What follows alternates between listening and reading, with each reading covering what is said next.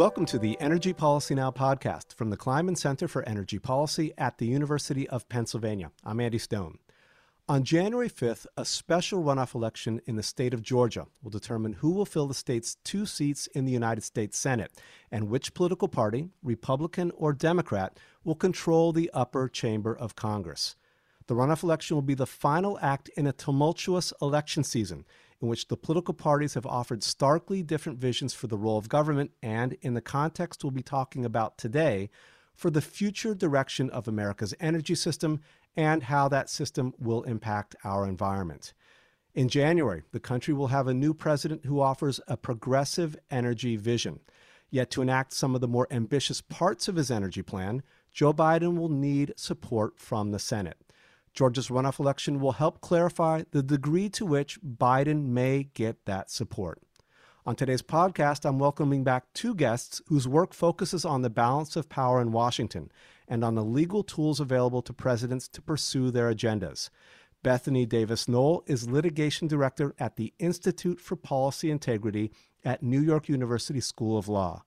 Richard Revesz is Dean Emeritus at the NYU School of Law and Director of the Institute for Policy Integrity.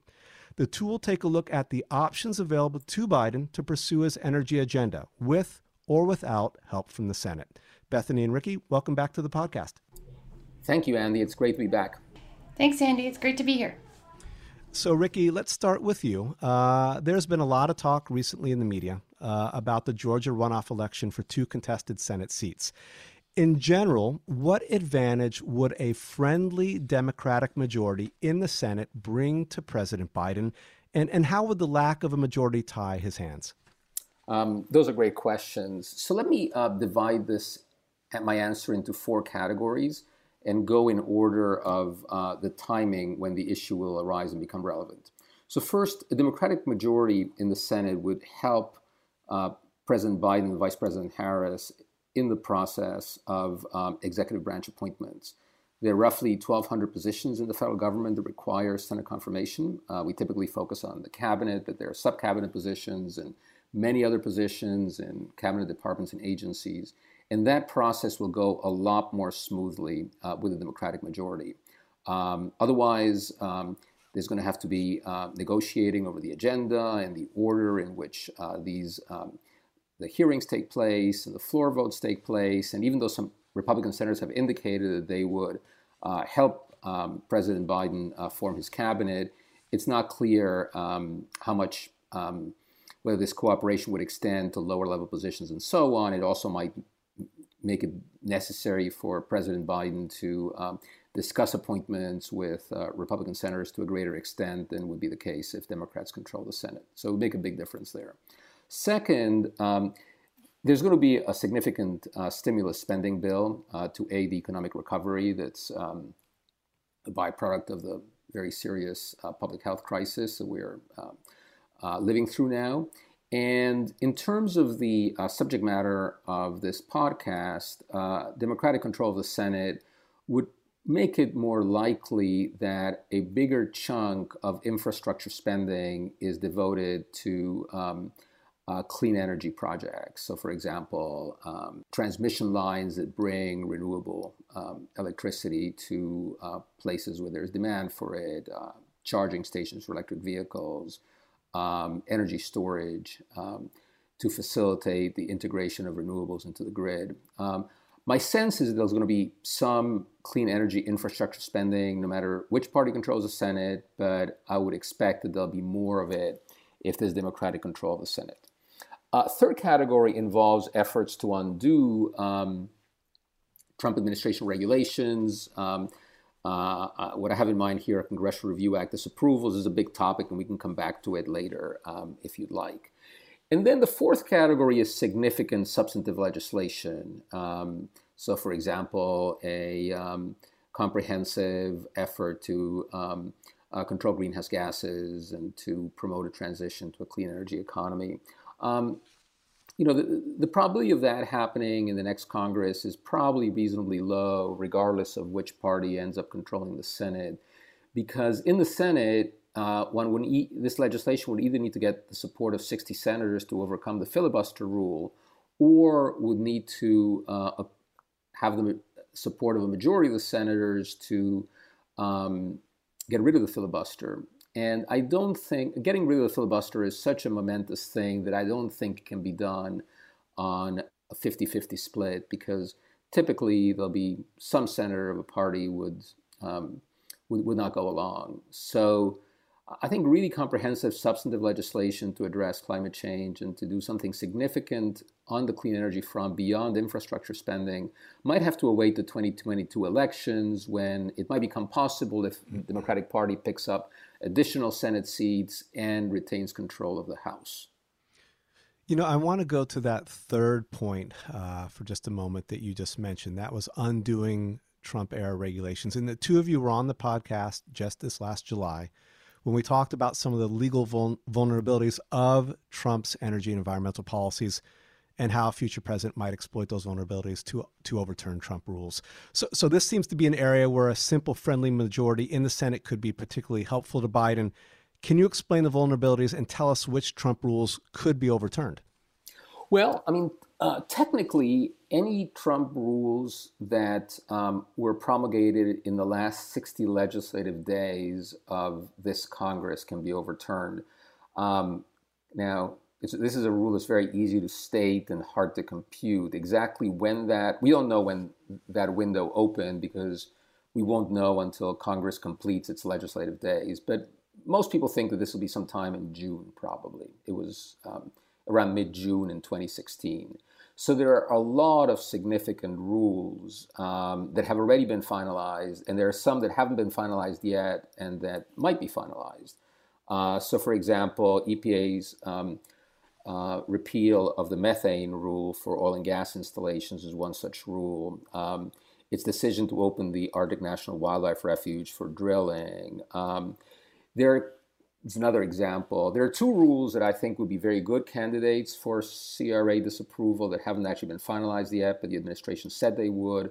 Um, what they call a science transparency rule, which would make it very difficult for EPA to rely on epidemiological studies to justify um, um, regulation, and a rule um, on how cost benefit analysis for Clean Air Act regulation should be conducted, which would make it difficult to count the co benefits of regulation and that would have a very um, negative effect um, in connection with uh, both the regulation of local pollutants and also of greenhouse gases. So those are some examples, but there are many others, and um, and and the environmental and energy areas are not the only areas that have candidates for CRA disapprovals.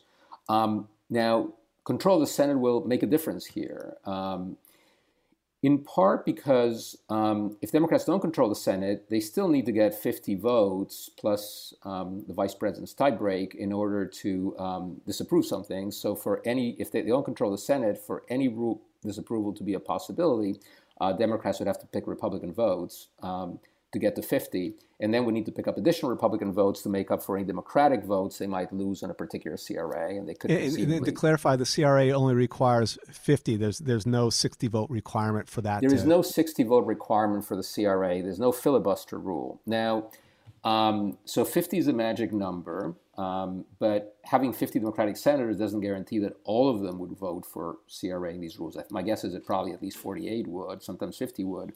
But um, Democrats might need to pick up some Republican senators from time to time. And if they don't have 50, they'll always need to pick up at least some Republican senators to get to 50, and then some more to make up for any Democratic senators they might lose. And in some cases, they won't lose any, but sometimes they might. Uh, now, not controlling the Senate also will slow down the CRA disapproval process because if Democrats control the Senate, they'll control it, the agenda of the Senate and they'll be able to bring the CRA disapprovals before the Senate um, in whatever time and order they choose. If they don't, Republicans could bottle CRA disapproval resolutions in committee for up to 20 days, calendar days. Um, and after 20 days, um, the disapproval um, resolution can be brought to the floor on the vote of 30 senators, so which presumably wouldn't be a problem. But basically, uh, Republicans could delay every every resolution 20 days by basically letting them sit let, letting them sit in committees and not having the committees act. And if Democrats control the Senate, um, things could, you know, this delay wouldn't uh, wouldn't be an issue. Now, I, am recalling our conversation in July when it came up the, the fact that uh, to use the CRA, the new president would actually need to make use of that during the first 60 legislative days of his of his office, right? So that 20 day delay that you just mentioned would be significant and, and potentially a, a, big barrier. It sounds like it could be significant. I mean, how much of a barrier? You know, I'm not sure. I mean, it might make it you know important to actually present as many CRA disapproval resolutions uh, as quickly as possible, so the 20 days start counting. Um, but uh, but it would slow things down, and it might mean that fewer um, regulations end up uh, getting disapproved under the CRA. Now, there's another issue also here that we've talked about in the past, and that's that even if the CRA is generally available, that, that, President Biden has, uh, you know, uh, enough Senate seats to, to push this through, he also has a decision to make whether he actually wants to use the tool. Um, and that's because there's a certain bandwidth limitation that he has to take into account just how much the Senate can get done. So, uh, what is that limitation, and and do you think Biden would ask the Senate to actually use the CRA, and why? I think, I mean, some of these rules are so obnoxious and so terrible and so detrimental to the Biden administration's ability to get its own regulatory agenda going. So, for example, if EPA finalized its science rule and its cost benefit rule for air rules, it would um, th- those rules would have to be repealed for notice and comment rulemaking. That could take quite a bit of time before uh, substantive regulations can be put in place that rely on good analysis. So I think it's a very attractive tool, and I think uh, it would make sense to be able to just clear the underbrush of some of this really, really bad um, uh, regulatory policy quickly. Now, obviously, this would compete. I mean, any Senate time, and it, it requires 10 hours of Senate debate per CRA disapproval um, resolution, uh, would take up time that could otherwise be devoted to confirming um, executive branch officials. If Democrats don't control um, the Senate, uh, the agenda, the control of the agenda for these confirmations would be uh, in the hands of Mitch McConnell, and you know he would do um, you know whatever he thought was politically expedient, I suppose, for him and the Republican Party, which might not be um, to uh, prioritize uh, these confirmations in the way that the Democratic majority would. But um, so, but in any event, there, there may be some trade off between Senate time devoted to the CRA and Senate time devoted to uh, confirming executive branch officials. So let's let's be clear on this, and, and this is something you mentioned a few moments ago. Even a friendly, filibuster-proof Senate majority is no guarantee of legislative success. And and I want to bring up the example of the 2009 Waxman-Markey carbon cap and trade bill, uh, which passed the House but never made it to the floor in the Senate, even though the Democrats had, I believe, 57 or 58 seats in that very early part of the, the Obama administration. So, so what does that experience uh, say about Biden's real chance to move big legislative packages related to energy and the environment and climate, uh, you know, during his administration? So I'll carve out infrastructure spending. I talked about it. I think both parties probably would come together on some um, on some bill. Uh, but in terms of something that looks like an economy-wide approach to deal with greenhouse gases, um, I think the prospects in the modern, in the current world of coming up with a, um, a legislative solution that gets 60 votes are, are slim um, because the parties are so polarized and so deeply divided on this issue. I think if Democrats had like 52 or 53 Senate seats, um, I think the more likely scenario would be that they would decide to eliminate the Senate filibuster and then pass broad legislation in a simple majority. But I don't see that as being a likely possibility even on a 50 50 Senate, and it's obviously impossible if Democrats don't control the Senate. Bethany, I'd like to turn to you here. Um, you know, we've been talking about the legislative process, about uh, Biden working alongside the Senate to get some of his agenda, his energy and environmental agenda through. But again, if he can't rely on the legislative pro- process, if he can't rely on Congress, he has to turn to regulation and to the courts. And, and this gets to the heart of the work that the two of you do. Can you explain how Biden might use the regulatory agencies, such as, for example, the EPA and the courts, to push his agenda through? Yeah, I mean, in comparison to legislation, with regulation, a president just needs to direct his agency's priorities. You know, as long as statutory authority exists for the agency to act, then the agencies will simply need to follow the rules, you know, the procedural and statutory rules that apply um, to those agencies in order to implement those policies. Um, you know, there's the notice and comment requirement in the Administrative Procedure Act, the requirement that agencies give a reasoned explanation for their decision and the requirement that they act within their statutory authority. So, you know, this move, which we'll likely see with the Biden administration towards using agencies to make policy, has been going on for decades. And, you know, definitely we saw it with the Trump administration. Um, and in the past, in study after study before President Trump, scholars have found that agency decisions were upheld in court about 70% of the time. So, this kind of win rate generally supports the view that presidents can generally count on their policies being upheld in court and can use their agencies to make policy. But of course, the win rate for the Trump administration has been starkly different, as we've shown in a tracker on Policy Integrity's website. Um, but that, that just reinforces my point. As long as agencies act uh, within the bounds of their statutes and follow these basic procedural rules, they will they can count on winning in court. You know and that's the following these basic procedural rules just isn't something that we saw in many of the rules coming out of the trump administration. So it's really important to, to, to make sure that those those uh, rules uh, hold hold legal water essentially. Right yeah okay so uh, assuming for the moment that biden doesn't have the support of a friendly senate then how might he also use the courts to roll back Trump's major, major regulatory efforts? And I'm thinking about the Clean Power Plan, uh, replacement, uh, methane rules, uh, weaker car fuel efficiency standards, that kind of stuff. Yeah, I mean, all these rules, all these rollbacks are in litigation right now, and we're still months away from a decision on several of these rules, you know, with the methane rules and the weakened vehicle emissions rule and so on. And so the Biden administration will have the option of asking the courts to put those cases on pause while it reconsiders and then potentially rewrites the rules you know, alternatively, it could decide to go forward with the lit- litigation after it makes sort of a judgment call about how likely it is that a court would strike down the Trump era rule. So, Ricky, if Biden succeeds in rolling back, for example, the ACE rule, which is the replacement for the Clean Power Plan, does that mean that the Clean Power Plan would be back in effect? Well, the Clean Power Plan would technically be back in effect, but the deadlines for various actions have passed, so the agency would at the very least have to redo the deadlines. And, um, and my sense is that um, you know, energy markets have uh, evolved significantly beyond where they were when the Clean Power Plan was promulgated. So um, uh, the agency, one way or the other, would presumably look at in, into how to um, come up with a modern replacement uh, that was, uh, you know, that both uh, responded to the current state of the markets and also uh, had more influential targets given um, the Biden-Harris goals.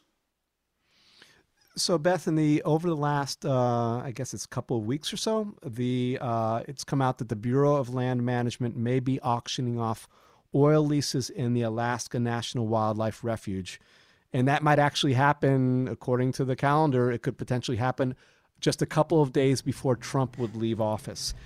If these leases are sold, would they survive under Biden? Meaning, could he not respect those leases, or, or however that would that would play out? Yeah, I mean, I think the first question is whether these lease sales will even happen. You know, the um, decision to put these up for auction was only published on the 17th, November 17th and it provides for 30 days of comment. And after the agency considers those the, the comments that are put in on that on that proposal, it needs to publish a notice of sale 30 days before the actual sale. So if you look at the calendar, it only has a couple of days to consider comments before it publishes the notice of sale if this administration wants to complete the sale before the inauguration. And that that would just be real evidence that it wasn't that the agency wasn't considering comments. And um, you know, we have we have seen a lot of pushback in court where agencies aren't taking the notice and comment rules seriously. Um, meanwhile, there's pending litigation over the environmental review that the administration conducted over this decision. And there are lots of other steps in the process, you know, including permits and so on that would be required to go through review. And I would definitely wouldn't say that the Biden administration would, you know, not honor a legal lease, but it would, it could potentially take the environmental review of these actions more seriously. So, Ricky, let's turn to Biden's uh, likely regulatory efforts or focus. What new regulations do you expect him to develop early in his term? Well, um, on the climate change front, um, I would expect him to focus on um, vehicle emission standards. Um, I mean, the Obama standards only went through model year 2025, which is now right around the corner. So even if they still were in effect, we would have to start focusing on the future. And, and because that is um, the biggest single sector of the economy in terms of greenhouse gas emissions, I, I expect that will be a, a, a serious focus. Uh, greenhouse gas emissions from power plants will be a focus. I would expect that the Biden administration would try to uh, extend greenhouse gas regulation to other um, industrial sectors, maybe refineries, maybe cement plants, maybe others, and we'll basically look at large sources of greenhouse gas emissions and uh, and see where uh, significant reductions uh, can take place. Um, there's statutory authority to regulate in these areas, and I would expect that EPA will be ambitious in its use of these statutory authorities. Uh, also, uh, there'll be regulations in other parts of the government, um, energy efficiency standards um, out of the Energy Department. Um, the Federal Energy Regulatory Commission has recently shown some interest in potential carbon pricing in wholesale markets. Um, uh, disclosure requirements by the Securities and Exchange Commission. So I, I would imagine it'll be sort of an across the government uh, effort, but at EPA, it will focus on the big sources of greenhouse gas emissions. So, uh, Bethany, uh, also in our conversation in July, uh, the two of you actually emphasized the importance of the new president getting started right away in developing new rules. You really emphasized the importance of this. What will Biden need to do to get started and to ensure that whatever he enacts will survive beyond his presidency? Because that's really been the issue with regulation in the last two, with the last two presidents. They come up with regulations, and the new president threatens or actually does uh, undo some of those rules. Yeah, the threat of rollbacks is real, and we're seeing it now again. Um, you know, there's going to be a new era of rollbacks starting soon. Obviously, that's what we've been talking about. Um, so that means that there's intense time pressure on the beginning of a new president's term, you know, because the president can't guarantee that he'll win the next term so he has to plan for the fact that the regulations need to come out as soon as possible. And um, the reason to do that is because the president wants to make sure the rule gets reviewed in court and with a you know a DOJ that he controls sort of defending the rule. And we want to also make sure, you know, a president would also want to make sure that the rule was implemented. So it's less easy to suspend it or put the deadlines off like we saw when the um, Trump administration came in. So, you know, this is this time pressure means that a president needs to hit the ground running right now and have major rules promulgated probably within the first couple of years. And if that doesn't happen, does that just mean essentially that anything that uh, the president does, if it's still in the courts, it's it's all game for a, a, a president, particularly one from an opposing party, to, to undo it in the future? Yeah, it's whiplash time.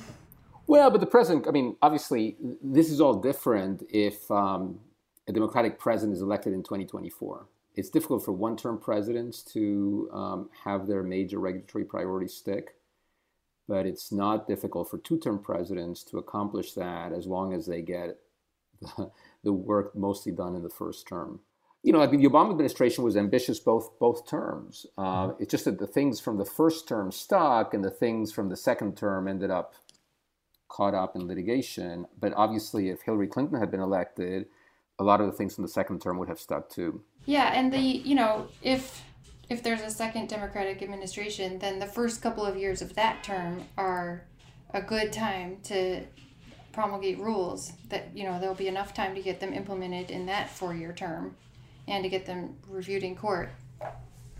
It's just that right now, nobody knows, so it's good to plan and think plan about ahead. this time pressure. All right, so Beth, let, let, me ask you. Let me ask you one final question here. So, during the Trump administration, states and cities have had to, to really step up themselves to act on climate change. Do you think that under Biden they'll continue to work in the same way? Yeah, I mean, there's a tremendous potential to cut greenhouse gas emissions at the local level. Many cities and states have set aggressive targets. You know, there was a lot of attention paid to this after the Trump, you know, after President Trump won.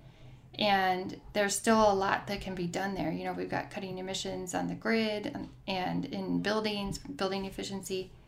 And, you know, focusing on state and local level emissions is also a good way to make sure that harmful local air pollutants, which disproportionately harm already disadvantaged communities, remains the focus. So there's a lot of progress that can be made on this front, and it makes sense to continue that work aggressively. Bethany and Ricky, thanks for talking. Thank you so thanks. much. Thanks for having us. Today's guests have been Bethany Davis Noll and Richard Revesz of the Institute for Policy Integrity at the New York University School of Law. For more energy policy discussions and insights, check out the archive of Energy Policy Now podcasts on the Kleinman Center for Energy Policy's website. The site also has a wealth of news, blogs, and research covering the gamut of energy and environmental policy topics. And you can get updates from the Kleinman Center delivered to your inbox by subscribing to our newsletter on our homepage. Thanks for listening to Energy Policy Now, and have a great day.